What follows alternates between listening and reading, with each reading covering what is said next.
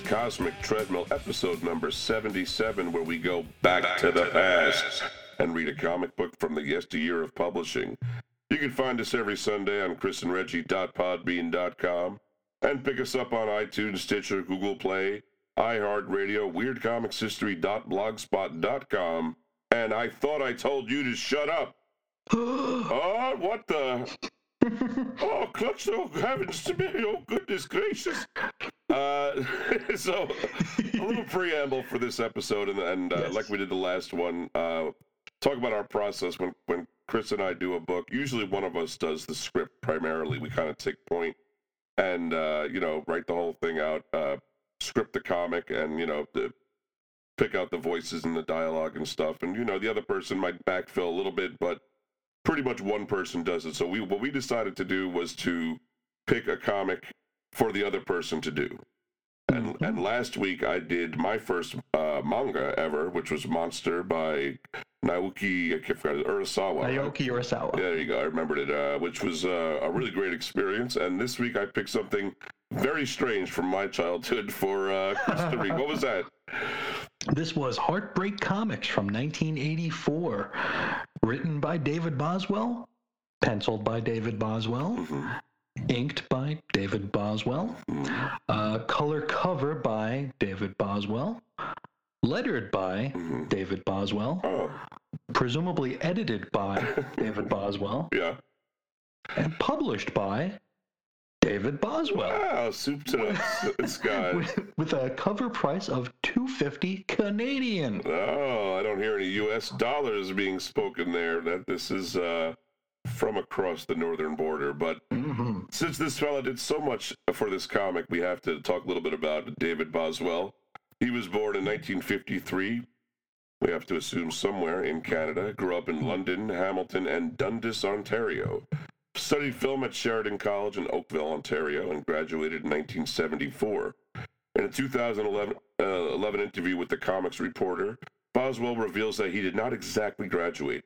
He did not get to his final film project on time and received an I for incomplete, very uh, Canadian system. From there, he would become a pizza delivery driver for a little while. This job, he claims, allowed him to become the chronicler of the fellow we're about to discuss.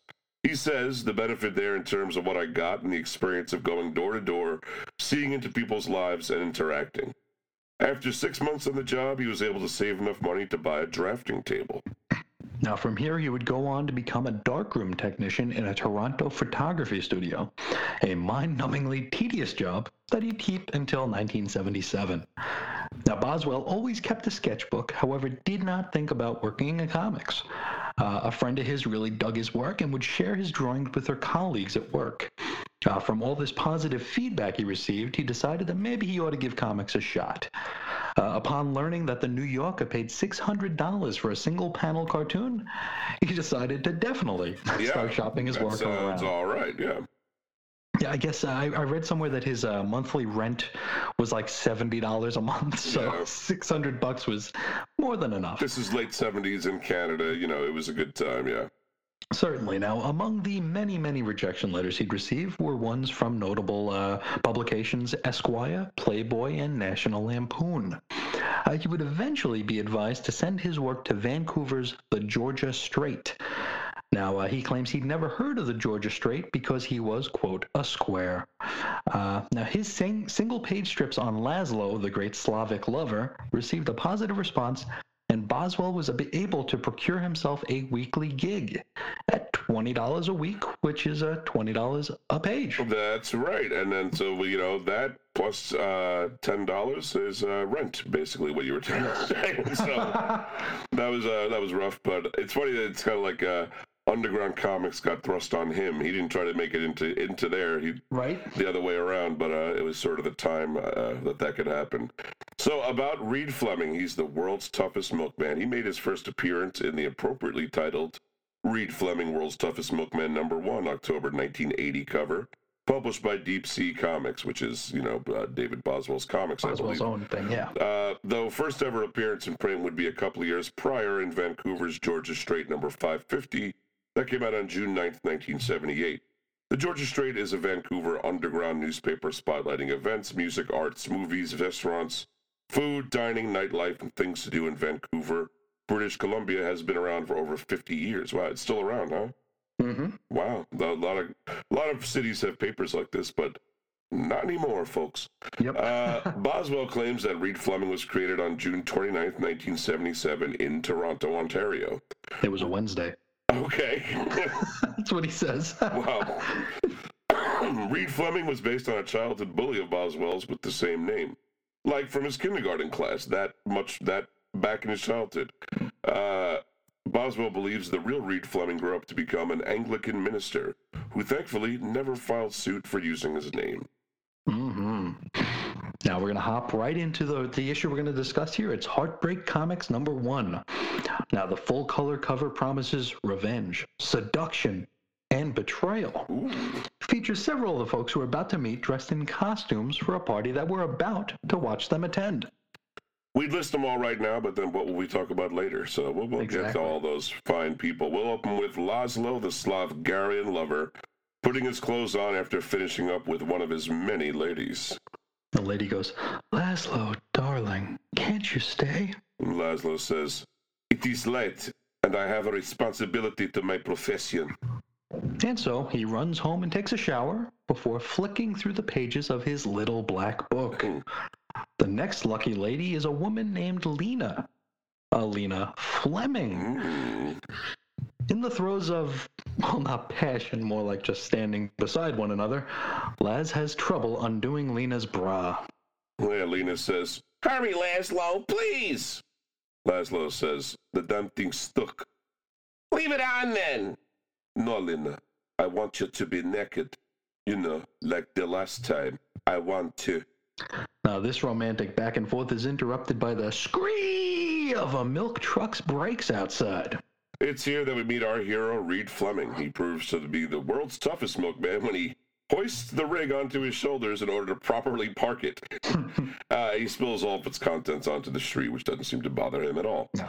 Inside, Lena pleads with Laszlo to hide in the closet because if he walks in on the scene, Reed will very likely kill him. Very likely. Yeah. Now, Reed enters the room and goes, Hey, Lena, what are you doing in your undies? You got someone under the bed? What the hell are you doing home? Forget your lunch? The supervisor and I had a bit of a dispute. They sent me home to cool off. What kind of dispute, Reed? I broke his ankle and nearly ripped his left ear off his head. Hearing this, our Slavic uh, Hungarian lover decides to vamoose through a window inside the closet. Worth mentioning he does so barefoot, and so. Reed notices, Where did those shoes come from? Why, uh, I think they're yours, Reed. Don't you recognize them? My feet smell like this? Get rid of them. Where would you like them, Reed? What are closets for? He tosses them into the closet without really looking into the closet, luckily, and so, also luckily for Laszlo, through the window where they bonk him right on his head. And Laszlo says, Meg. Now, that's some Hungarian cursing. Uh, that's going to happen quite a bit today. Don't Google that phrase either. Just trust us. No. It's it's a bad one. It's bad words, uh, boys and girls. No, don't don't don't go after that one. No, no. Uh, Laszlo returns home and crosses Lena Fleming's name out of his little black book. However, if you want a good time, you can still reach her at 988 1110. Laszlo says, "Bassa mega kutya." It's another phrase for you all not to Google. Laszlo heads off to bed, where he's hopeful he'll get us at least a solid two hours of sleep before having to get up to work. His boss Ken now has other thoughts and calls our man bright and early. Yeah, he says, uh, You weren't sleeping, were you? Uh, listen, Ken, I, I just. Don't bother explaining. Dames, right? Speaking of which, wait till you see this new secretary. Laszlo thinks to himself, Alfat. She's a knockout. But listen, Laszlo, I saw her first. Laszlo falls asleep while Ken continues to drone on, and before we know it, it's 7.30 in the morning and Laszlo's got to get up from work. Ken is still talking on the other li- He is. line. he is indeed. Now, before heading to work, Laszlo stops for a haircut, and we meet a very puppet like like barber. Uh, he'll become important later. Yeah, remember when we say puppet like, also I mean he's got wooden legs, Wooden legs with uh, joints. everything Yeah. wooden joints. He is a, a living puppet. Uh, by the time he arrives at the office, Ken is still talking to him on the phone. It's Mm-hmm. here, it's, and he gets he gets annoyed too. He like hangs up once he sees him. Yep. Uh, it's here that we meet the new knockout secretary, Constance. I don't know about knockout, but she does have one heck of a fro. She does indeed. Ken introduces her. He goes, This is Constance, our new secretary. Constance, meet Laszlo, great Slavic lover. I'm not Slav. I'm Hungarian. What's a diff? Laszlo charms Constance's pants off by kissing her on the hand. Then he throws his hat at the hat rack like he was 007 or something. Constance is very impressed. She goes, Gee, Laszlo, that was swell. And then thinks to herself, I wonder if he's that good at everything. hmm Jumping ahead to lunchtime, Constance and Laszlo head off to Zoltan's for a bite to eat and a few glasses of wine and some flirtation. Gee, Laszlo, for some reason I thought you'd be married. As a matter of fact, I'm not currently involved with with anyone. He spits out his wine at the sight of Reed Fleming's milk truck driving past. Oh, more like flying past. Yeah. He'd give zero F's about the rules of the road. This is how he, often renders uh, Reed Fleming's milk truck as sort of hovering uh, about a, a few feet off the ground. Yeah. He drives up the ramp of a, of a car hauler and soars into the sky before ending with a clup. So long, suckers.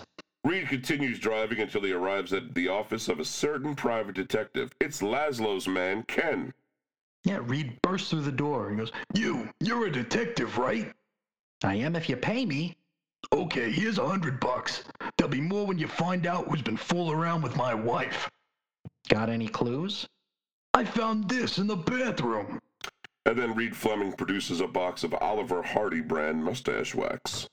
Hmm Reed goes on to say, I've never had a mustache in my life.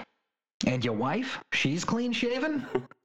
I'm not paying you to be funny. I want results and I want them fast. Like tomorrow. Reed stops out, stomps out of the office and finds himself surrounded by police. And so he just beats the crap out of them and then Yep. gets arrested. Seems fair enough, you know. Uh, Laszlo and Constance arrive back at the office just as Reed is being hauled away in the cruiser. That night, Ken and Laszlo are driving home. Laszlo makes the grand gesture of tossing his little black book out the window. Since he's met Can- Constance, he realizes she's all- all he'll ever need. By the way, if you're looking for a good time and would like to call Constance, you can do so at 320-0684. I wonder if these were actually like people I wonder. David Boswell knew at the time. I, it seems like such. You, you just expect to see that 555 number that when you see Yeah, something exactly. else, it kind of hits you weird. uh, much later that night, we rejoin Ken, who's digging through the garbage to find little Laszlo's little black book. Going through the names, he comes across the crossed out name of Lena Fleming, and it seems like he's starting to put the pieces together now. Hmm Now, later still, we rejoin Laszlo, who's in the midst of his 15th beer of the evening, as he was bet $50 that he couldn't drink 19. Moments later, he wins the bet. All the while, poor Constance waits by the phone. Laszlo says, There, 19 beers without stopping. Where's my 50 bucks? Ken is nearby, and he goes, I told you guys he could do it. Laszlo thinks to himself, fifty dollars. Now I can ask Constance to the masquerade. Unfortunately for our man, Constance has grown tired of waiting and has taken her phone off the hook. Now, for the kids out there, if someone took their phone off the hook back in the early 80s, anyone who calls them would have gotten a busy signal. That's right, and uh, a busy signal was a really irritating buzzing sound that indicated the person. Yeah, you were trying to call is either already on the phone or that they took it off the hook. Today you would uh, go straight to voicemail because they turned off the phone, but same type of thing. Uh, also, he, she appears to have scratched Laszlo's face off a portrait he must have given her that very same day that he just met her. The dude moves fast. Well, he's not called the Slavic lover for nothing. Hungarian. Whatever. Uh, jumping ahead to Saturday night, the night of the Halloween masquerade. Now, Laszlo, dressed as a deep sea diver, and Ken, dressed like a clown, watch some Three Stooges before heading out. Laszlo says, Constance sure has me puzzled. I asked her if she wanted to go to the masquerade tonight and she just hung up on me. So have another beer. That's great advice. It's also not a very puzzling dilemma, Not right? really, no. Not No. Now- Basically told you to uh, buzz off, buddy. That's To, about you know, it. to go take a leap. Mhm. Now, uh, at the masquerade, the pair meet a fella named Craig who is dressed as Errol Flynn. Laszlo explains his costume as Smiling Pofsky. Whoever that is, we're assuming it's a deep sea diver. Yeah, Uh, now, Errol attempts to give our man some advice. yeah. Craig says the ocean is full of fish, Laszlo. Ken gives his two cents. Maybe you need better bait. Even in Hungary, that is an old joke. Yeah, he's, he's right about that. Yep. Uh, now, suddenly, Lena Fleming passes by in a cat costume. Ken slams Laszlo's Pofsky helmet shut so he can't, she doesn't realize it's him. Unfortunately, he was in the middle of smoking a cigarette that very moment. Yes. Now, Ken says to Lena, Hiya, Toots, wanna dance? I've had it with clowns. Who's she calling a clown? Um, maybe the dude that's dressed like a clown, Ken, right now. Maybe, maybe. Yeah. Laszlo says, "You know about Lena Fleming? I'm a detective, ain't I? Well, if we pay you, you are. That's how that Mhm. works. If you ever breathe a word of that to your husband of hers, Me rat on a pal? Fat chance. Have another drink. I'm going fishing. we next watch as Ken trips over his own feet, set to music. I think that's dancing. Well, whatever it is, uh, he does it for 40 minutes, which is uh, you kind of a feat in of its own. Until Constance arrives with her date, Hitler, or at least a guy dressed like Hitler. So it's either the most evil man in the 20th century or a dude with the classiest sense of masquerade fashion. Yeah, I don't know. I don't know which one is worse, quite frankly. right? Uh, Laszlo says, "She's dancing with Hitler. I've got to save her. And so he socks Hitler in the mush. Invade my territory, will you? Take that." Now, is he talking about Hungary or Constance? It works either way. That's the beauty of it. I'll fight anybody here for five bucks. As the greatest deep sea diver of all time, I hereby challenge. Shut up, Laszlo. The cops are here. The pair dive through a window and run off into a field. Seems Laszlo's having himself something of a World War II flashback here. Back inside, Hitler orders Laszlo arrested, and what Hitler wants, Hitler gets. Uh, we guess. We hope not really, but maybe in this one case. Uh, we join Laszlo three months later in the Slammer. Yeah, he went to jail for three months, folks. He's halfway through his six month sentence. Two cells over is our very favorite milkman, Reed Fleming, by the way. A prison guard approaches Laszlo with a letter from Constance. Yes, the letter reads Dear Laszlo, I'm sorry I didn't write earlier, but I was afraid you might be angry with me. I hope you're having a nice time, and we can get together as soon as you're free. Ken says hi. Love, Constance. Oh, that's so nice. Laszlo says, Love. She said love. And she hoped he was having a nice I know. time. I hope he is. Why not? You know, Yeah. have fun there. now, meanwhile, in the free world, Ken asks, asks Constance out on a date. Uh oh. Over at the mess hall now, Laszlo and Reed are sitting side by side. Yeah, Reed goes, Give me the salt. It's the only thing in this dump that tastes like food. Hey, what are you in for, buddy? Uh, assault. Uh, I struck a man who was dating my girlfriend. I know exactly how you feel.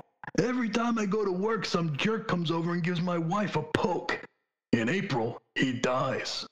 You know who he is? I got a detective working on it. And then Reed proceeds to beat the hell out of another officer, just because he can. Just he Yeah. kind of look, looks at him uh, the wrong way, and it's a big fight.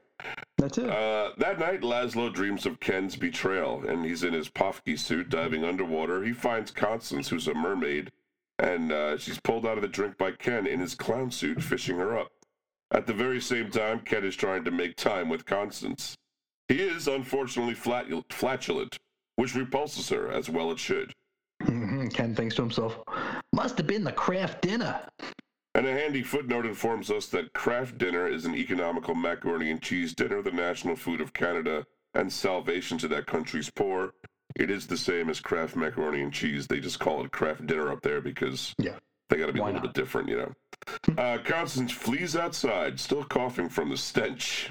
Yikes. Wow, it's very it's very smoky too, right? Like when it It's comes out, very, very thick. it's it's yeah. almost looks visible the way the way it's depicted. Uh, outside, she meets Mister Don, that puppet-like barber from earlier. Don says, "Smoking is a very dangerous habit, you know." Oh, it wasn't cigarettes that did this to me. Pardon my presumption. Would you like some water? My barber shop is quite near. Sounds swell. From the window, Ken watches the pair leave. Three months later, Laszlo is a free man. Yeah, first thing he does is call Constance from a payphone. Constance, it's me. No, Laszlo. I just got out of jail. Well, you certainly picked a nice day for it. He thinks to himself, picked a nice day for it. And then he says, Look, I've got to see you right away. Well, get yourself a shave and a haircut and see me in the park in a half hour. Okay? Bye. And so we follow Laszlo to a certain barbershop. Uh, I guess I'll have the usual. Yes, sir. They tell me, sir, that your father was a commando during the last war. Please, Mr. Dunn, no small talk. I'm on my way to see the woman I love. Does the woman you love love you? Mm, before we get the answer, we jump ahead a half hour and join Laszlo and Constance in the park. We learn that Hitler is actually her brother and not a uh, romantic interest. and the, it's the guy dressed as Hitler. Like, I don't think Hitler is actually her brother. Maybe. I Well, that's never been confirmed. That's true. Uh, now, after some small talk, Constance tells him that she's got to go. She's going to church, but she might phone him that evening. And so she gives him a peck on the cheek, which literally sends him airborne. Yeah, actually flies around. Uh, in a fun series of panels, we watch Laszlo and Love float all the way home. By the time he gets there, it's already evening. Yeah, he's stirred back to reality by the sound of a ringing phone. He hits the floor with a thud, triggering the first of a couple of bloody noses. Yeah, that I remembered very well for some reason. Yes. Look at them. Uh, Laszlo says, Listen, the most wonderful thing just happened to me. Constance replies, Why don't you come over and tell me about it? I'll be right over. Goodbye. and so he floats out the window. At the same time, we see Ken peering through a telescope, watching Constance as she bathes. Pervert. I mean, really. When Laszlo floats by, a headwind knocks one of his shoes off, which clonks Ken in the noggin. So, in case you thought this was like an allegorical floating, No, no, he's literally. literally flying above and enough that this shoe hits him in the head. now, finally, Constance and Laszlo have a moment alone. But only a moment. Their chat is interrupted by a phone call. Constance claims it's her father offering to come over to help her with her taxes, and we all know what that's code for. Uh huh. Now, Laszlo leaves just as Mr. Don comes sauntering down the road. Meanwhile, Reed Fleming. Who? Oh, yeah, it's true. Uh, we finally get a Reed scene. He, Hey! Oh, he was in jail for a while. He and Lena are out to dinner at the Copacabana, some Copacabana type place. Yeah, Reed's ordering uh, his uh, his drink. He goes, I'll have a Nanaimo Hummer. which I don't think is on the menu. No, Lena says, and a bar of soap for his mouth. Yeah, suds. I think I'll go vomit. Grab me some chips, will ya? The waitress informs him his drink will be two bucks, and so he goes searching for the cash in Lena's pocketbook. He finds some money, but also a signed photo of the Slavgarian lover himself, Laszlo. Reed gets up to leave with a parting shot. And if I'm ever around a piano player, I'm gonna have to do this myself. He, uh, Reed yells over to the piano player, Your lips are out of sync. Right, there you go. Definitely, Reed Fleming is someone you definitely want to uh, take as a role model. "Yes, A guy, a good guy to be. Over at Laszlo's, Ken bashes his way inside, like really, like with his head, bashes his way through Laszlo's wall. Yeah, and you might figure that he's like mad or he's no, ticked off. not at all. He's he's just coming for a visit. I It's a social call. I think he might just be drunk too. That might be it. Could be. Ken goes, Hey, Laszlo. Hi, Ken. So you're out of jail, eh? Yeah, Why so bummed out then? it's Constance. When I was leaving her house a couple of hours ago, and then he tells Ken about the puppet barber sauntering up to her house. Gee, Laszlo, that's tough. You got any dope? At the same time, back at Constance's house, she and Mr. Don are finishing up. Mr. Don heads back to his 24 hour barber shop and almost walks right past Laszlo. Reed got there first and yanked the puppet into a side alley. 24 hour barbershop. How about that? I know, really. Uh, how big a city is this? Um. Laszlo eventually arrives at Constance's house. All right, where is he? Where is who? You're in love with that barber. What of it? They chat a bit more, and it's pretty clear that Constance is conflicted. Laszlo says, How can I sleep knowing the woman I love is in the arms of another man? Then from a nearby tree, we hear Reed go, I know exactly how you feel. Reed jumps down to the ground. You know this man, Laszlo? We have a mutual acquaintance. My wife. The two men begin to fight, and from across the street, we can see Ken. He's looking through a telescope at them. Mm-hmm. Perfect. Yep. Uh, Constance goes, uh, You moron, stop fighting. To which Reed replies, We're not fighting, we're dancing. Ole! Bravo! And while he does these moves, uh, Reed is beating the hell out of Laszlo this Yeah. whole time. And I mean, really, really, really hurting this man. Cartoonishly, in a big way, throwing him by, by his feet. I mean, it's really something you got to see. Uh, Ken arrives to get a better look at the uh, action, and Constance runs over to embrace him. Ken, make them stop, please. Stop it, Ken, please. Laszlo sees Constance in Ken's arm, and Ken gives him the OK sign with his fingers What a jerk. before breaking wind again. Oh, God, not again. And Laszlo thinks to himself, again? Uh oh. Seems the jig might be up. Yeah. Uh, Laszlo makes he put two and two together pretty quickly, much quicker than uh, Ken did. Ken did. Uh, next, we see Ken dressed up like I don't know, like Dirty Harry or something. He's got like sunglasses and a trench coat or something over here. Yeah, it's weird. He's burnishing a pistol. Uh, Reed casually hurls a shoe in his direction, knocking him out. It was great. Uh, then, with both Laszlo and Ken's knocked out on the lawn, Reed leaves with his head held high, and that is until he notices Lena in Jay Leno's convertible, kind of some guy with It a looks big, like Jay Leno, right? big bouffant. Yeah. Yeah, so we could, uh, she could maybe be Lena Leno. I Wow. could, I could dig that. Not bad. Yeah. Now, uh, Constance returns to the front yard and slams the Pofsky uh, helmet onto Laszlo's head and then slams the window visor door thing shut. Laszlo gets up and realizes Ken had retrieved his little black book, and so he repossesses it.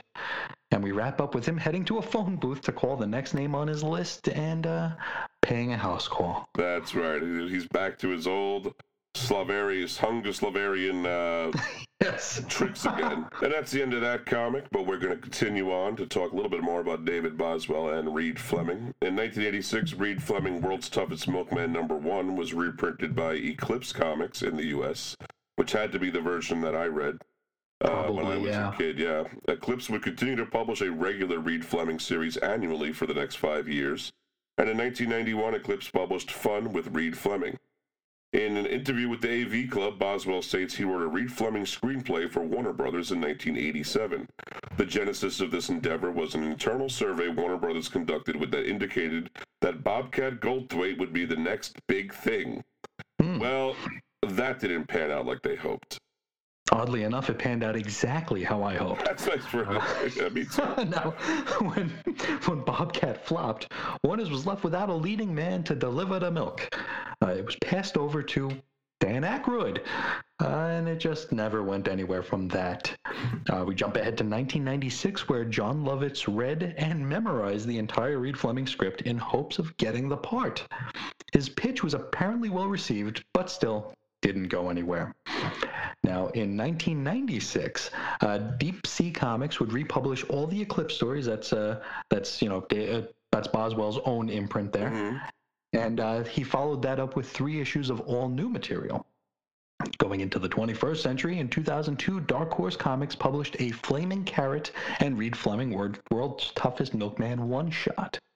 In 2011, IDW Publishing released a hardcover collection, the first of two. I don't, I, I kept finding that they were the first of two, but I couldn't find it whether or not the second one ever made it. I would say it didn't because I own the first one and I would snap up the second one in a minute. Uh, but Yeah. yeah, I, I, it's not out yet, if ever. Although I could swear that they were going to do something this year when I looked into this uh, but I, don't remember it enough to speak with any kind of authority about it. Um, I thought I told you to shut up, which is a short film by Charlie Tyrrell and Jonathan Demi about the Reid Fleming character debuted at the South by Southwest Film Festival in 2015.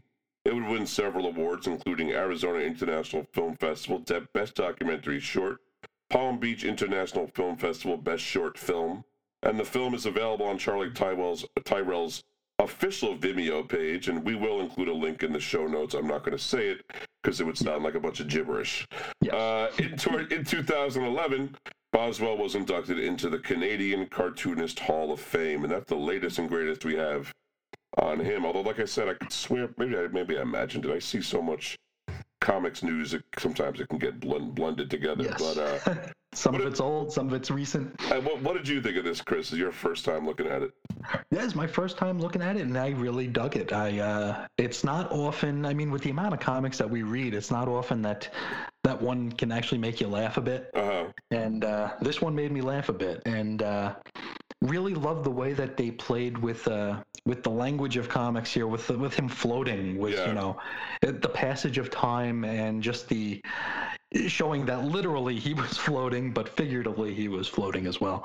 Um, just really, really good stuff. Uh, weird things like busting through the wall or Reid busting Fleming's, through the wall with his head. Reid. Fleming's truck, you know what I mean? It, Reid Fleming's truck flying, and even that whole like uh, uh, the masquerade party seems like some weird dream. You know, like it doesn't seem it like a real party or that anyone would ever show up to a party as Hitler. Uh, that seems like really like wow. Okay, uh, it, it it seems very strange. I I read this like I say. Look, think about it now. It had to have been in '86. My father got it from who knows where, whatever the comic yeah. store shop was. And uh, this and the other Reid Fleming comics. There were two others that existed at the time that uh, you can get from I know from uh, Boswell's website also. Um, yeah. And I loved it, but mainly because it was about a, a tough guy throwing his truck around. And uh, the other, it's funny. This comic, uh, I picked this because this is the the one with a story.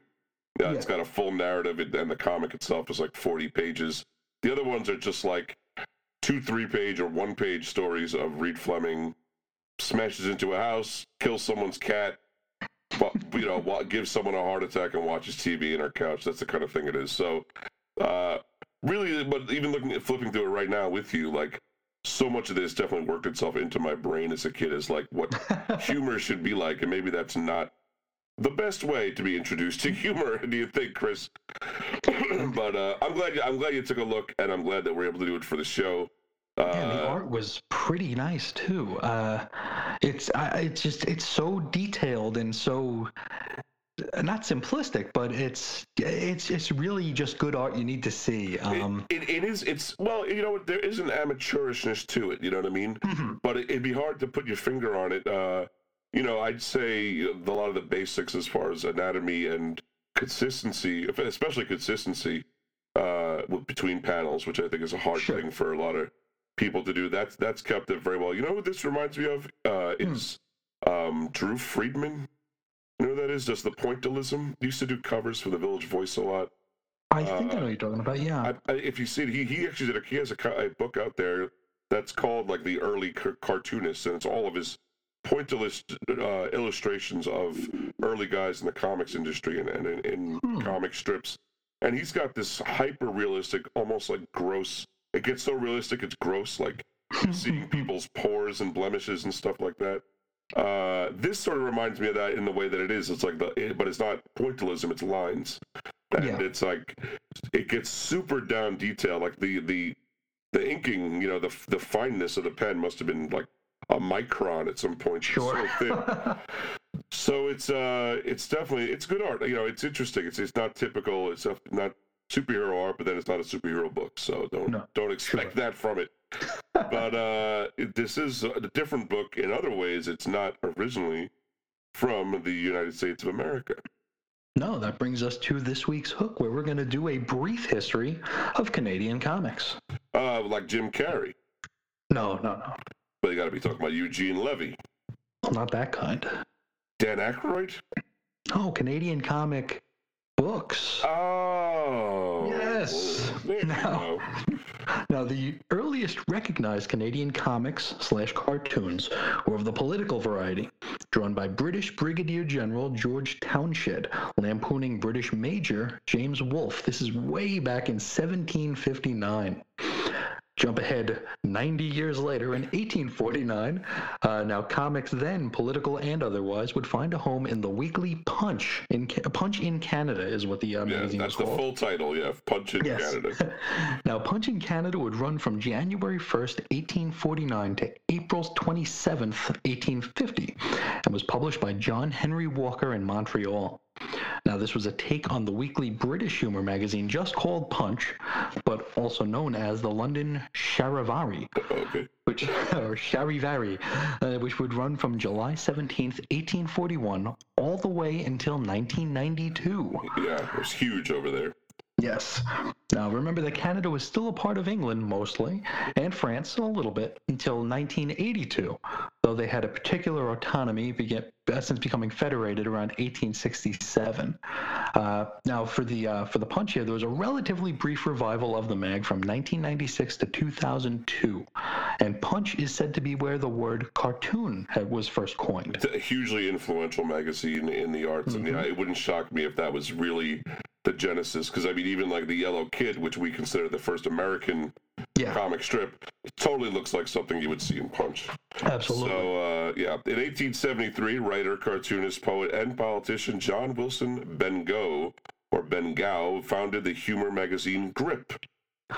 That's the one where you sell seeds and stuff to your family members. right? No, no, that's you're thinking of Grit. This is uh, Oh, Grip. Although we might have something to talk about with Grit uh, soon enough, folks. very soon. Uh, The magazine would feature political cartoons written and drawn by Bengough himself. Other targets included John A. Macdonald, lived from 1815 to 1891. That was the first Prime Minister of Canada. And Louis Riel, 1844 to 1885. That was the leader of the Metis, Métis people in Canada. Yeah. I'm sure I did not say that correctly, but okay. In 1888, Bengough would become the first full time newspaper cartoonist in Canada when he joined the Montreal Star. Grip would run from 1873 through 1892. Like Punch, there was an attempt at a revival. 108 years later, this hmm. was short lived and published by the Latigan Media Group in Toronto.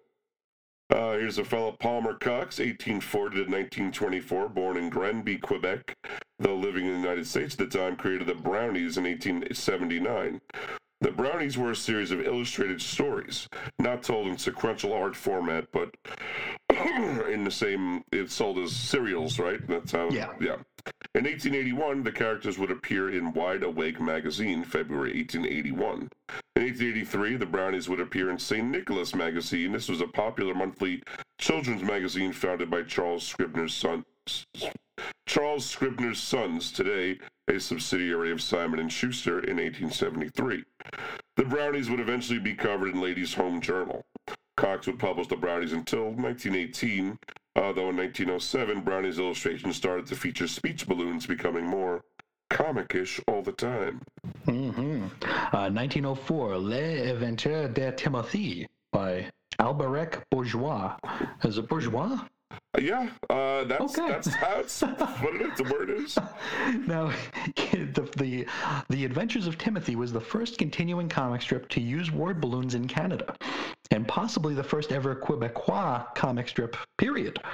Now, Alberic lived from November 29th in 1876 until November 17th, 1962, and was one of the inaugural cartoonists inducted into the Canadian Cartoonists Hall of Fame in 2005. Uh, jumping ahead to 1921, cartoonist and pal of Ernest Hemingway, Jimmy Freeze, is a Freeze or Frise? Uh, Frise, I would think, but I could Okay. Jimmy Frise. He managed to sell his comic strip, Life's Little Comedies, to the Toronto Star's Star Weekly. And the Star Weekly was the Star's Sunday edition magazine. Uh, the strip would be retitled as Birdseye Center and would go on to become the longest running English strip in Canadian history.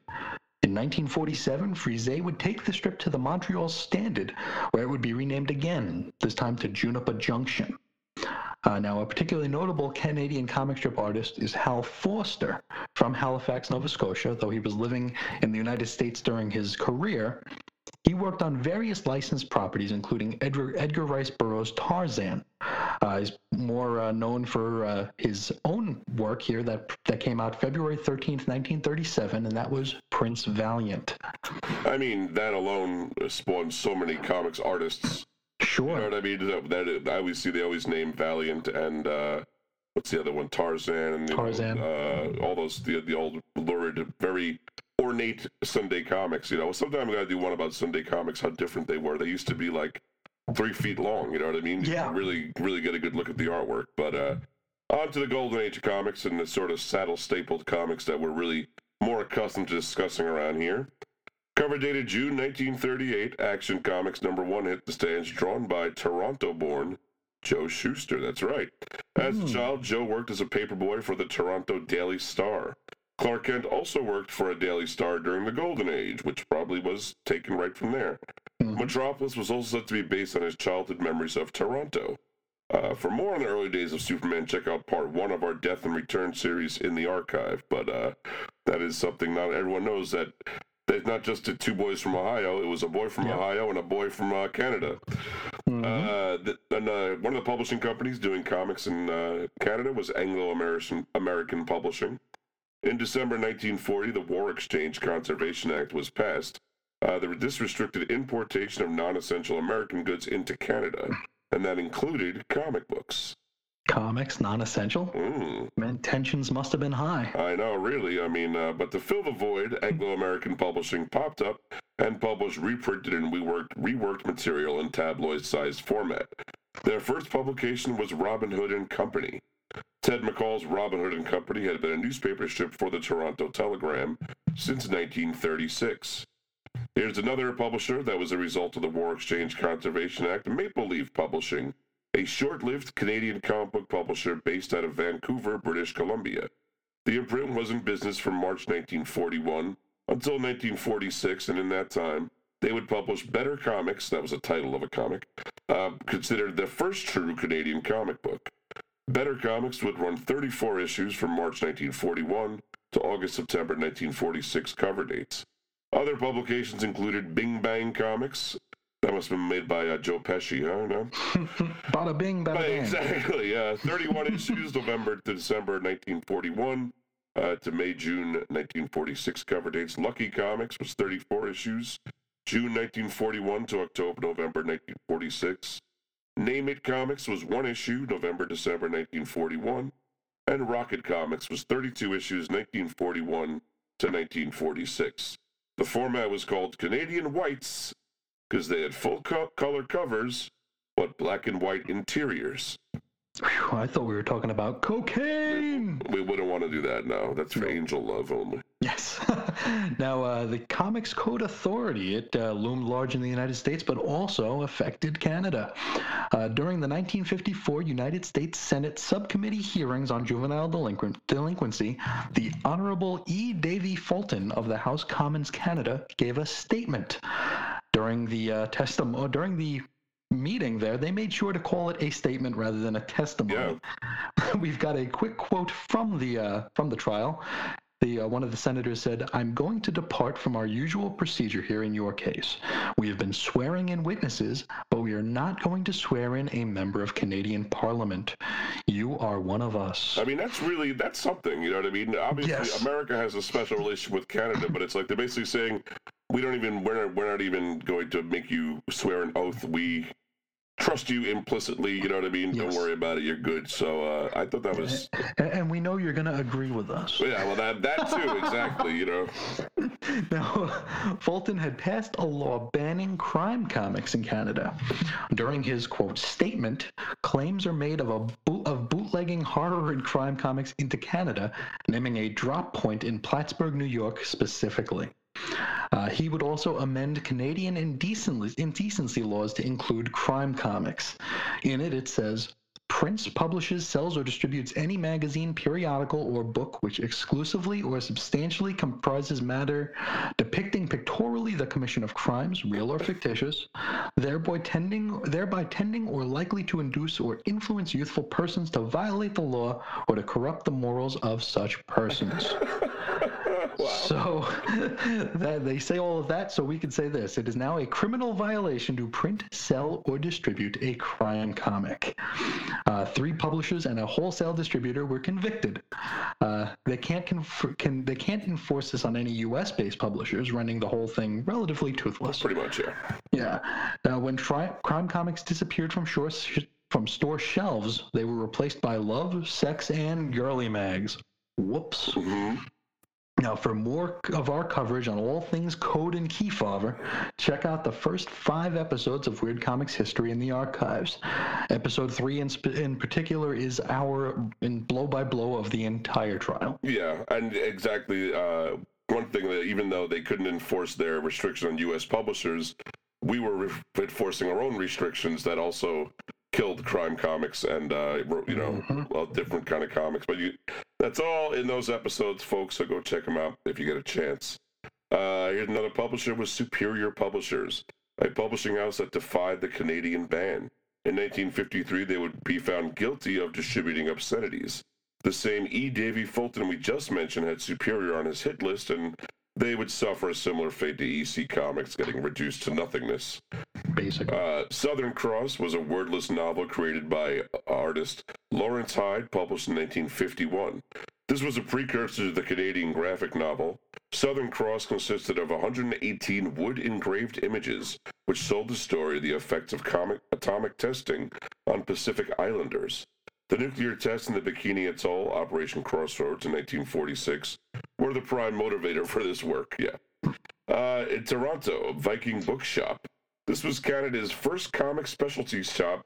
Oh, it opened its doors in 1966. Certainly the first in North America, possibly the first in the world. The first comic book shop in the United States, which was San Francisco Comic Book Company, would open two years later in 1968. Uh, the shop was opened, uh, this was the Viking Bookshop by Captain George Henderson. In 1967, the shop would relocate, relocate and change names to Memory Lane Nostalgia Shop.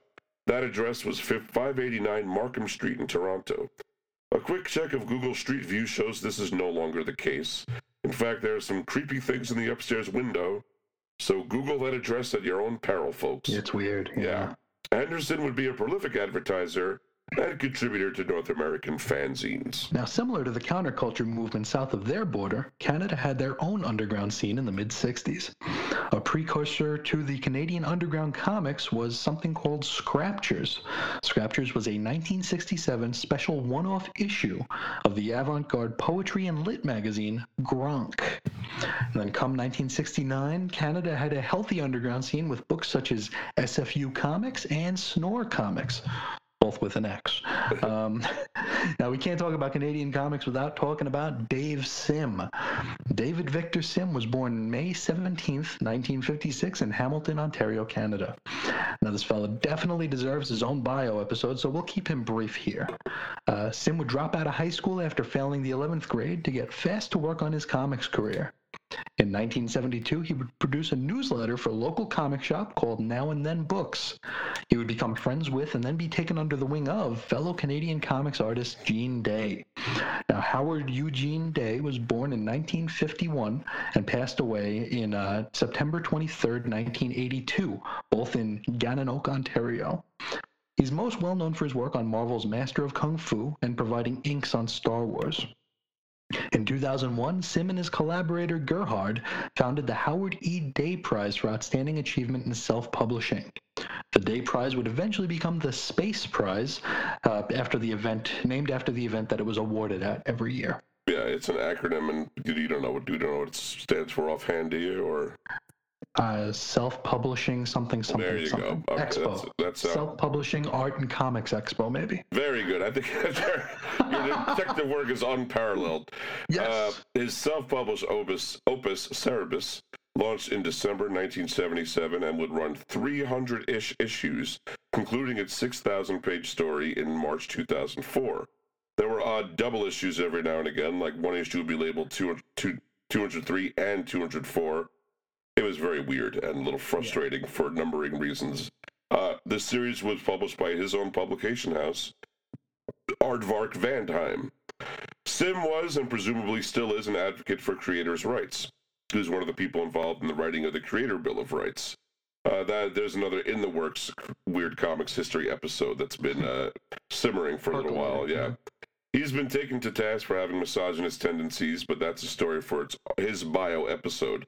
Since February 2015, Sim has been dealing with a debilitating wrist condition, rendering it difficult, if not impossible, to draw. But there is a comic on the stands now, Cerebus in Hell. Cerebus in Hell. Yep. That uh, I don't think is drawn by him, but uh, it, it's still Cerebus is, is back, folks. So He's still around. there it is. Uh, go check it out. And if you want to read that whole Cerebus thing, boy, you are in for something weird. I'll tell you what. hmm Uh, Croc magazine. This is not a magazine about stylish shoes that are super comfortable, and the people that wear them tell you how comfortable they are constantly.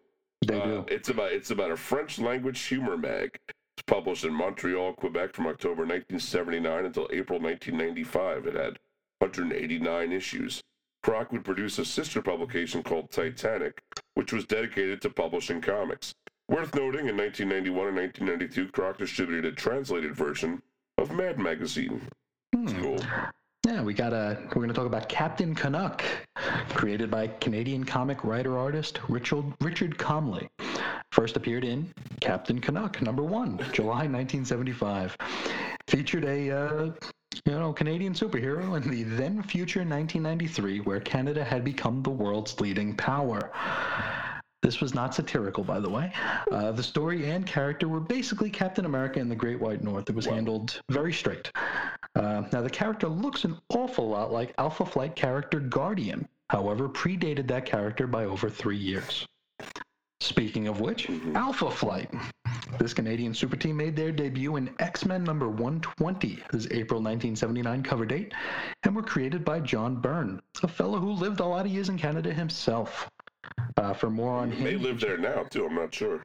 I'm not sure where he is now, but I know he uh, he emigrated there. He was born in England, right? Yep, and lived in Canada Yeah. for a while, then to the U.S. I think he, I, I believe he went back to Canada, but don't quote me. I don't know. now, for more on him, you can check out our John Byrne Weird Comics History episode in the archives. Alpha Flight would get their own long running ongoing series that premiered in 1983 and uh, had several volumes, and uh, Yeah, they might even be published now, for all I know. uh, yeah. I don't, I don't think the uh, trades are still in publication. Hmm. It's, a, it's a much beloved team by people that were there. Also, if we're talking about uh, just characters from, you got to talk about Wolverine. I mean, there, that's that's the man Who? right there. but uh, yeah, that was uh, some uh, Canadian effects coming down that trickled into our uh, sphere of influence. Another thing that we Mhm. can go to the bookstore and see right now is Drawn and Quarterly Books. It's a publishing company based in Montreal, Quebec, Canada, publishing primarily comic books, graphic novels, and comic strip collections. Drawn and was founded in 1990 by Montrealer Chris Oliveros. He was age 23 at that time. Oliveros was inspired by Art Spiegelman and Francois Mouly's Raw, a comics anthology magazine. Listen to our series Underground Comics for more on that. Uh, he wanted to publish an art peri- periodical of his own. So he borrowed two grand from his father to publish the first issue of the anthology magazine Drawn and Quarterly, which debuted in April 1990. It was intended to be published four times a year. Soon, Oliveros realized there were arts comics which were too long to be contained in his magazine, and he began publishing standalone comic books and graphic novels, beginning with Julie Doucet's comic book Dirty Plotte, which ran single issues 1991 to 1998. As graphic novels became more popular with the public, Oliveros found the need for a publicist. He asked Peggy Burns, who was a publicist at DC Comics, if she knew someone who could fill the job. Burns offered herself and moved from New York City to Montreal. Uh, she was the company's third employee and soon signed a distribution deal for the publisher with Farrar, Straus, and Giroux, which is a high-end literary publisher, which I think also informs the look of Drawn and Quarterly stuff. And when you Mhm. see it in the bookstore, it looks like, you know, a a A you top know, shelf. exactly an old reader of some kind. You know what I mean? Like it'd be like a leather bound, stamped, all kinds of uh, bells and whistles on it. Uh, in fact, I've looked at it many times and thought to myself, how do they possibly afford that? But anyway, that's Right. uh, another thing. Drawn and Quarterly reduced the number of serialized titles it published, focusing on book form comics such as collections and graphic novels. Business expanded over the next decade to the extent that the publisher employed, get this, nine people Ooh. tripled its employees. In 2003, a Drawn and Quarterly manifesto was released describing to booksellers how to stock and sell graphic novels. In 2008, Drawn and Quarterly opened an English language bookshop on Bernard Street in, Mil- in Mile End, Montreal, selling mostly comics. Shop also hooks books, launches, and signings, and has a stage for live music. And I've been to this location, and I gotta say, Hmm. comics aside, Chris, it's one of the best bookstores I've ever been to of any kind. Wow. It's because it doesn't just have comics; it has all types of books. You're not going to find, you know, Catcher in the Rye and classics in there, but you you will find a lot of interesting memoirs. I got a book on the uh, Satanic Panic of 1980s, Oh wow. uh, as well as you know all uh, you know all the reprints that they make. I also got some Gasoline Alley stuff. So. If you're in Montreal, I would say this is a must see. You got to go check it out. nice. Uh, it is currently the most successful and prominent comics publisher in Canada, publishing well known comics artists such as Lynda Barry, who I believe is the editor in chief right now, Kate Be- Beaton, Marc Bell, Chester Brown, Daniel Clowes, Mar- Michael DeForge, Guy Delisle, Julie Doucet, May Fleener, Joe Matt, Shigeru Mizuki, Rutu Modan, Joe Sacco, Seth, Yoshihiro Tatsumi, Adrian Tomine or Tomine, and Chris Ware. How about that? Mhm. Now we're going to talk about Todd McFarlane in brief. He was born March 16th, 1961, in Calgary, Alberta, Canada. He began drawing at an early age and became a fan of comics, particularly those drawn by John Byrne and George Perez. He attended the Sir Winston Churchill High School in Alberta and created his character Spawn when he was 16. In 1981, McFarlane began, began attending Eastern Washington University on a baseball scholarship while studying graphics and art. His practical goal was to join his father in the printing business in Calgary, though his dream was to either be a comic book creator or a professional baseball player. A serious ankle injury in his junior year during a game with arch rivals Washington State University imperiled those dreams of playing professional ball. Mm-hmm, But while still in college, McFarlane began sending 30 to 40 packages of submissions each month to comics editors, totaling over 700 submissions after a year and a half. About half of them got rejection letters, some with advice, other half received no response at all. DC Comics artist Sal Amendola gave McFarlane a dummy script in order to gauge McFarlane's page to page storytelling ability. Amendola's advice was that McFarlane's submissions needed to focus on page to page stories rather than pinups, led McFarlane to create a five page Coyote sample. Coyote was a self owned comic by Steve Englehart and Marshall Rogers, published by Marvel's Epic imprint at this time, then continued at Eclipse Comics. Todd sent his pages to Uncanny X-Men editor Ann Nocenti at Marvel Comics, who would then pass them along to Archie Goodwin and Jo Duffy. They were the editors of the Epic imprint. They in turn passed it on to Coyote creator Steve Englehart, who called McFarlane to offer him his first comic job. This was a backup story in Coyote number 11, cover dated March 1985. McFarlane soon began drawing for both DC and Marvel, with his first major body of work being a two-year run on DC's Infinity Inc. This was from uh, 1985 to 1987. McFarlane illustrated the latter three issues of Detective Comics' four issue Batman Year 2 storyline written by Mike Barr, uh, also the first two parts of the 1989 Invasion event. Todd moved on to Marvel's Incredible Hulk, which he drew from 1987 to 1988, working with writer Peter David. McFarlane joined McFarlane joined writer David Michelinie on Marvel's The Amazing Spider-Man, beginning with issue 298. That was March 1988 cover date. His Spidey poses were pretty dynamic, if not anatomically impossible. Uh, McFarlane was also the first artist to draw the first full appearance of Eddie Brock, the original incarnation of the villain Venom. Working on Amazing Spider-Man, Todd Mc- made Todd McFarlane a superstar. His cover art for Amazing Spider-Man number 313, that was March 1989 cover, for which he was originally paid 700 in 1989, for example, would sell later for $71,200 in 2010. That's a lot of jack. Quite a big appreciation in value right there. Now, Todd would become increasingly dissatisfied with the lack of control over his own work, and he wanted some more say in the direction of storylines. He also began to miss some deadlines requiring fill in artists to pitch in. In 1990, after a 28 issue run on Amazing Spider Man, McFarlane told editor Jim Salicrup that he wanted to write his own stories, and he would be leaving the book after issue 328, this is the January of 1990 issue. And that was part of the years the, of Marvel's uh, years, the, the year of Marvel's company wide Acts of Vengeance uh, crossover storyline.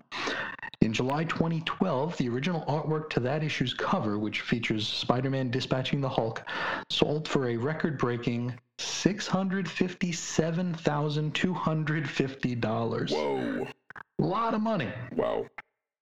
Now, wanting to appease McFarlane, Marvel offered him a new, adjectiveless Spider Man title for him to both write and draw. And so Spider Man number one, August 1990, sold 2.5 million copies. Whoa. A lot of books. It almost seems like a dream that that could even happen now. You know what I mean? Like what? If, Yeah, that's if, not going to happen. If you if you saw that if you saw that on uh, you know the uh whatever the the, the numbers now, you'd think something went wrong. Yeah, You there'd be a what I mean? glitch. You'd be That- like, you'd, have to, you'd have to ship like 45 in every loot crate. we you gotta know? fix It's- this, really. Yeah. His final issue of that title was number 16. It was a November issue. And it began a crossover with X Force. Uh, he had disagreements with, uh, with Todd and X Men editor uh, Danny Fingeroth. Uh, he left Marvel along with six other superstar artists to found Image Comics, and uh, the rest, they say, is history. Of course, there is more to his story. And for a more fleshed out Todd bio, check out episode 68 of Weird Comics, of uh, Cosmic Treadmill, actually, in the archives. And uh, the uh, Miracle Man special that we promise will happen eventually. Uh, eventually, there's a lot. There's a lot there, folks. It's been written down. Believe me. But it's being picked away at. We got so many in the. We got so many in the works. We need a lot Yes. of that intern. We're not kidding about it. Uh, anyway, uh, last guy we're going to talk about. This guy is more recent, but definitely pretty tremendous. Brian Lee O'Malley was born February 21st, 1979, in London, Ontario, and studied film at the University of Western Ontario. But he dropped out before completing his degree. His first published work was Hopeless Savages Ground Zero from Oni Press. That was June October 2002.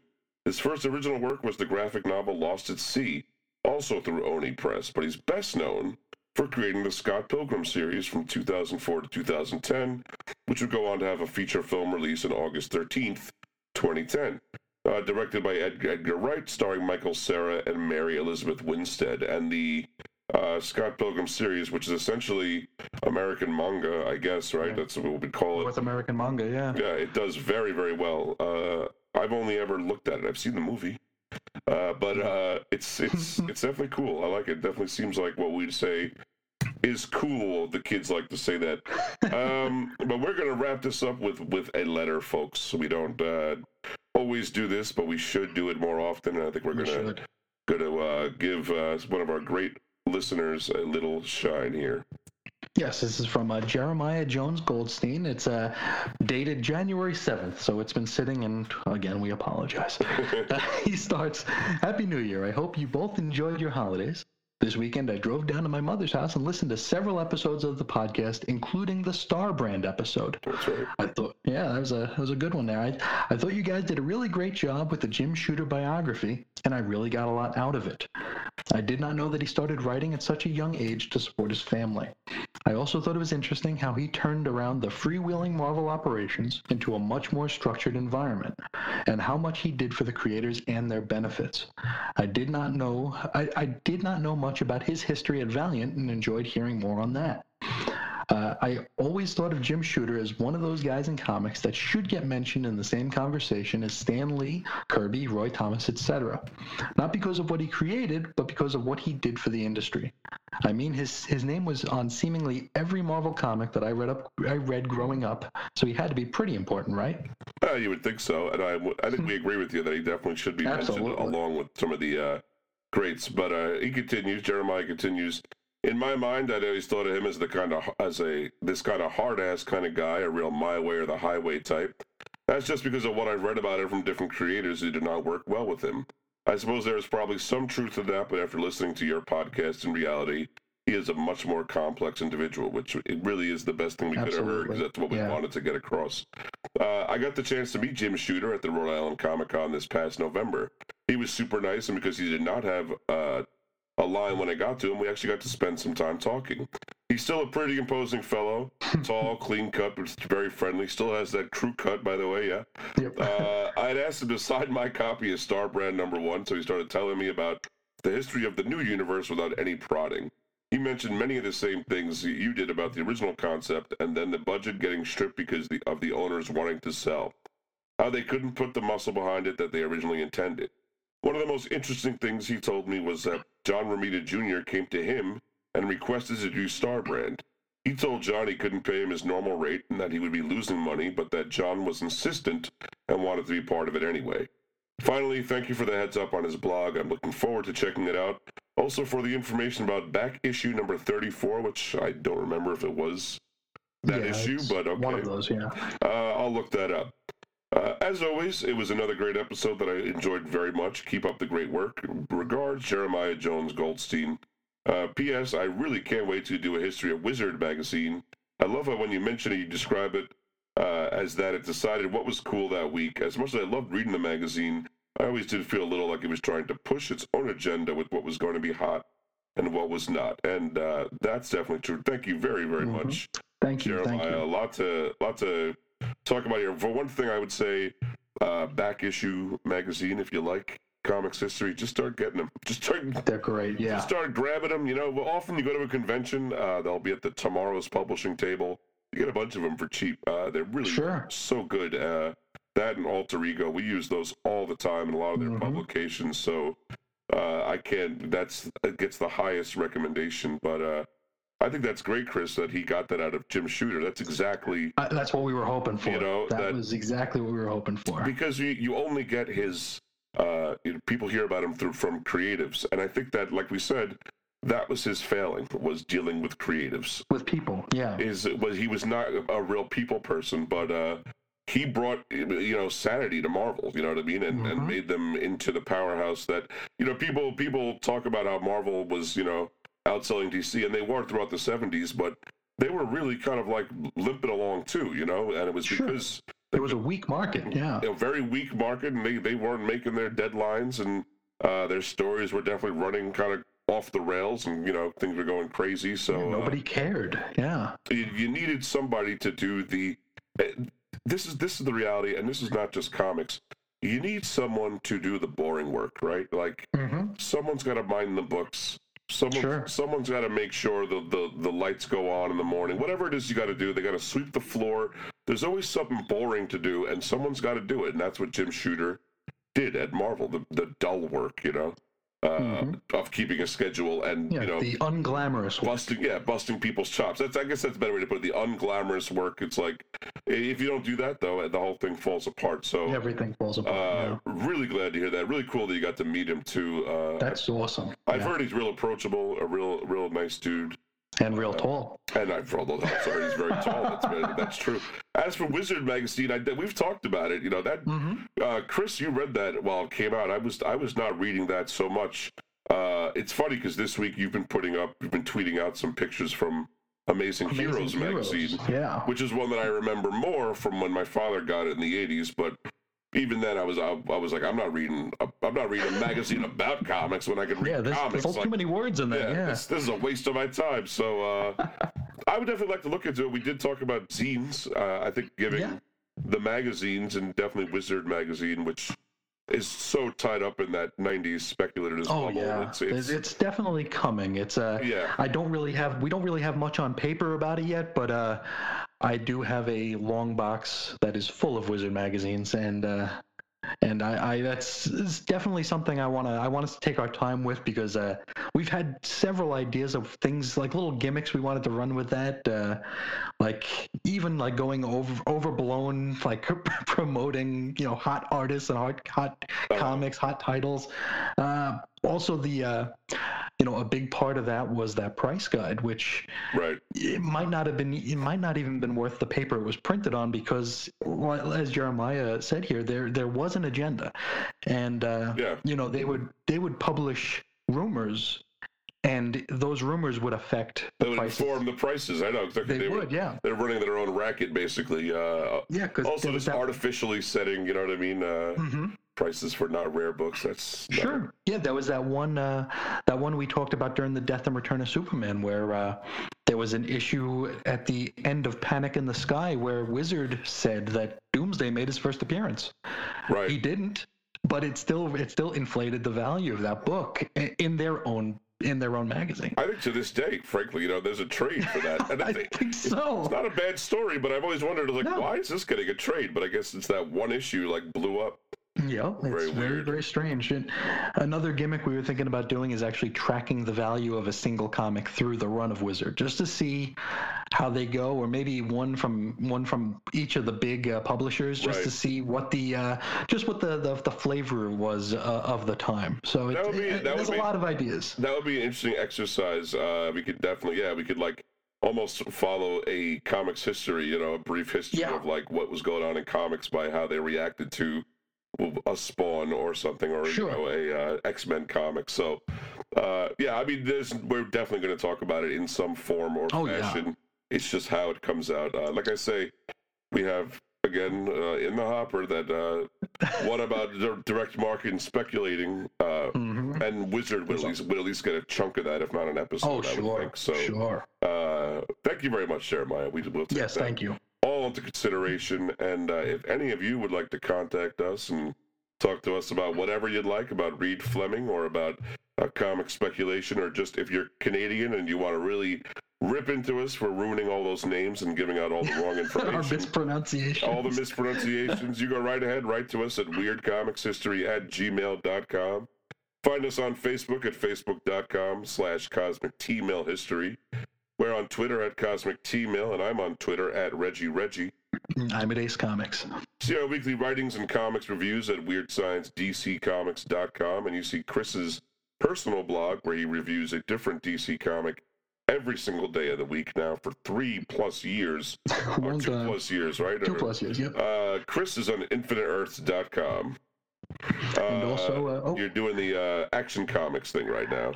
I'm doing, yeah, I'm doing my Action Comics 100 You where I'm trying barreling to it now. I mean, you are just. Yes. It's all action comics all the time lately over there, and I'm loving it though. Some, even some that I recognize the uh, covers and the interiors too. So uh, you're, you're grabbing them from every every era too. Like you always do. Yep. 70s. Did one from the 60s yesterday. That's gorgeous stuff. So 1964, yeah. yeah, if you want to see all that wacky stuff and uh, great thoughtful reviews, pick a lot of pictures from the comic, plus comic book advertisements, you got to head over to Chris on InfiniteEarth.com. Thank you. You can also head over to weirdcomicshistory.blogspot.com where we're actually, we've got some stuff popping now. Yeah, I uh, actually got involved for a minute and uh, I put up the uh, Puzz Fundles from the, the Mhm. backup from the one, which was an episode we did, I remember, like four ago or something. Uh, episode 74? That sounds about right. Yeah, maybe, Yeah. th- maybe it was three ago. And uh, Yeah. I forget what the other thing I put up was, quite frankly, something else. uh, and, and I'm going to make it part of the thing every Sunday. Uh, we'll mirror, you know, part of it going live on Podbean. Is Yeah. It will also go live on Weird Comics History. It'll be the Podbean player, so whatever place you like to uh, do it, it, you know, play it is fine, or download it to your phone. Whatever is convenient for you is what works best for us. But uh, Yeah, and we'll pop we'll pop the uh, like an actual chronological uh, episode listing over there uh, in the next couple days because Yeah.